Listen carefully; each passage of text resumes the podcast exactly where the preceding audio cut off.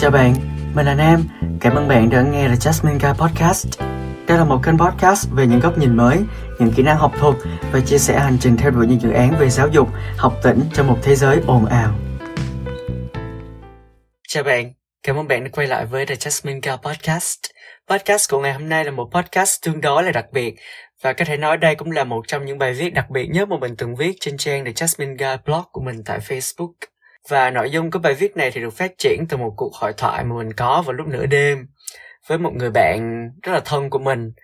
Và sau khi trò chuyện với bạn ấy xong thì mình mới nhận ra có một cái góc nhìn mới mà nó rất là đặc biệt mà trong mấy chục năm cuộc đời của mình mình chưa từng nghĩ đến cái góc nhìn, cái quan điểm này, cái thế giới quan, cái cách nhìn nhận này về một vấn đề và đó cũng là lý do mà khi mà mình uh, trao đổi xong mình nốt lại những cái ý chính và khi mình đi ngủ và mình thức dậy là mình uh, đến ngay cái bàn làm việc của mình mở laptop và viết ngay cái bài viết này để có thể đăng vào trang blog của mình và tại sao cái ý tưởng này nó là đặc biệt như thế thì bây giờ mình với mọi người sẽ cùng nhau lắng nghe podcast cũng như là bài viết này nhé Thế giới này chỉ xoay quanh những người giỏi. Bài viết được đăng tải lần đầu tiên vào ngày 17 tháng 10 năm 2021 trên trang The Jasmine Girl Blog tại Facebook. Trước khi nghe podcast này, tôi mong bạn có thể mở rộng suy nghĩ của mình để đón nhận một góc nhìn mới một cách thật khách quan. Bài viết được viết vào một ngày trời mát mẻ.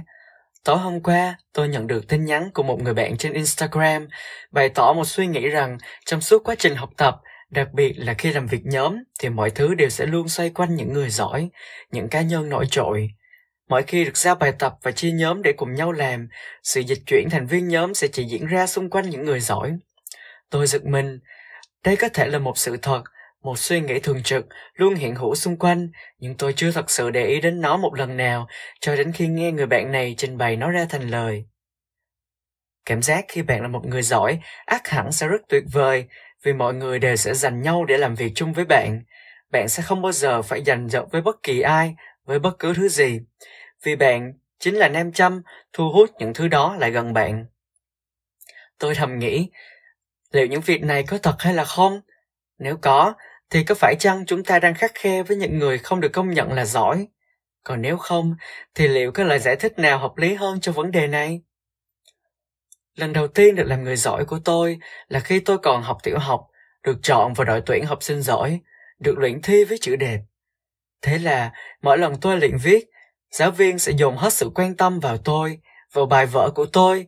Tuy nhiên, tôi có thể tận dụng quyền lực đó để dọa bạn cùng bàn của mình rằng nếu nó đụng đến đầu của tôi thì tôi sẽ không viết được và nó sẽ bị cô la. Dần lớn lên, tôi tiếp tục vào đội tuyển tiếng Anh, được đi ôn thi ngoài giờ học. Khi vào được top 6 của tỉnh để ôn luyện thi cho đội tuyển quốc gia, tôi lại càng nhận ra đặc quyền của một người giỏi là gì. Tôi nhận được sự quan tâm của tất cả các thầy cô. Trong mỗi giờ kiểm tra đều có người réo tên tôi, Nam, giúp tao, để chỉ bài cho họ. Tôi hiển nhiên đi vào trường giữa lúc chào cờ vì tôi có đeo thẻ học sinh trong đội tuyển. Chẳng ai làm gì được tôi, kể cả thầy giám thị, gắt gỏng nhất của trường. Chưa bao giờ trong cuộc đời đi học, tôi lại cảm thấy mình có một quyền lực mạnh mẽ đến như vậy, để nghỉ học chính khóa trên lớp, để được đi học muộn. Càng lên đại học, tôi càng nhận ra sự phân hóa người giỏi và những người khác ngày càng rõ ràng hơn. Đến nỗi, nó có thể ảnh hưởng đến việc bạn làm bạn với ai, bạn giao tiếp với người nào, sống trong một thế giới phân lớp. Tôi từng nghe một bạn tâm sự, bạn ấy nói rằng mỗi khi vào một lớp nào đó, mọi người thường sẽ tìm những người nổi trội trong lớp đó, cứ thế mà đi theo người ta. Cho đến bây giờ, khi tôi nhìn ra thực tế, khi thấy danh sách chia nhóm, có rất nhiều bạn muốn đổi nhóm, và khi hoàn thành danh sách nhóm cố định, đúng thật là tôi chỉ thấy nó xoay quanh những người thật sự làm được việc. Ba cây chụm lại nên hòn núi cao ảnh hưởng rất lớn đến tình bạn và các mối quan hệ. Tại sao lại như thế? Trong suốt 19 năm cuộc đời của mình, tôi chưa bao giờ nghĩ đến góc nhìn này. Đây là một góc nhìn hoàn toàn khác về câu tục ngữ được nhắc đến ở trên.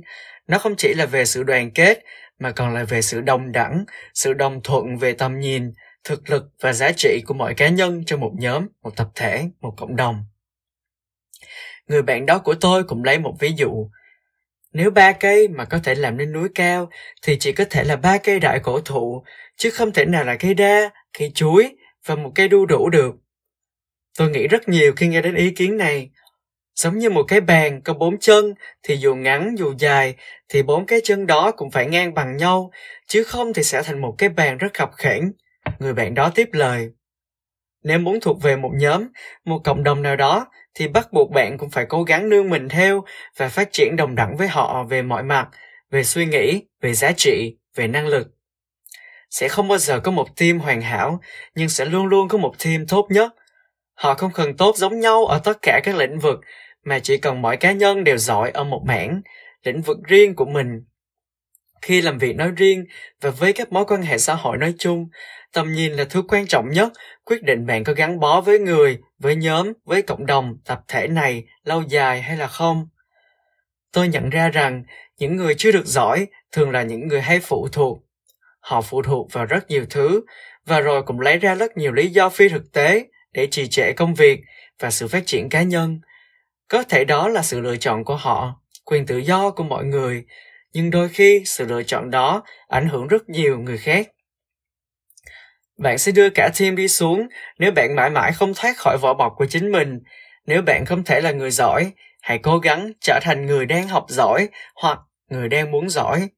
Kể cả người giỏi và người chưa giỏi đều lười. Nhưng người giỏi họ lười kiểu khác và người chưa giỏi họ cũng lười một kiểu khác. Ai ai cũng cần những khoảng lặng trong đời, nhưng đừng để điều đó kiềm hãm sự phát triển của chính bản thân bạn và sau này là những người làm việc cùng với bạn.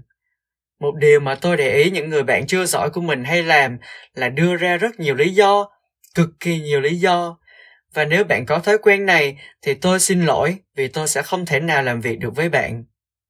Khi bước ra thế giới thật, người ta sẽ chỉ quan tâm bạn làm được hay là không làm được, bạn đúng hay bạn sai, sẽ rất là ít người có thể dừng lại để nghe bạn giải thích.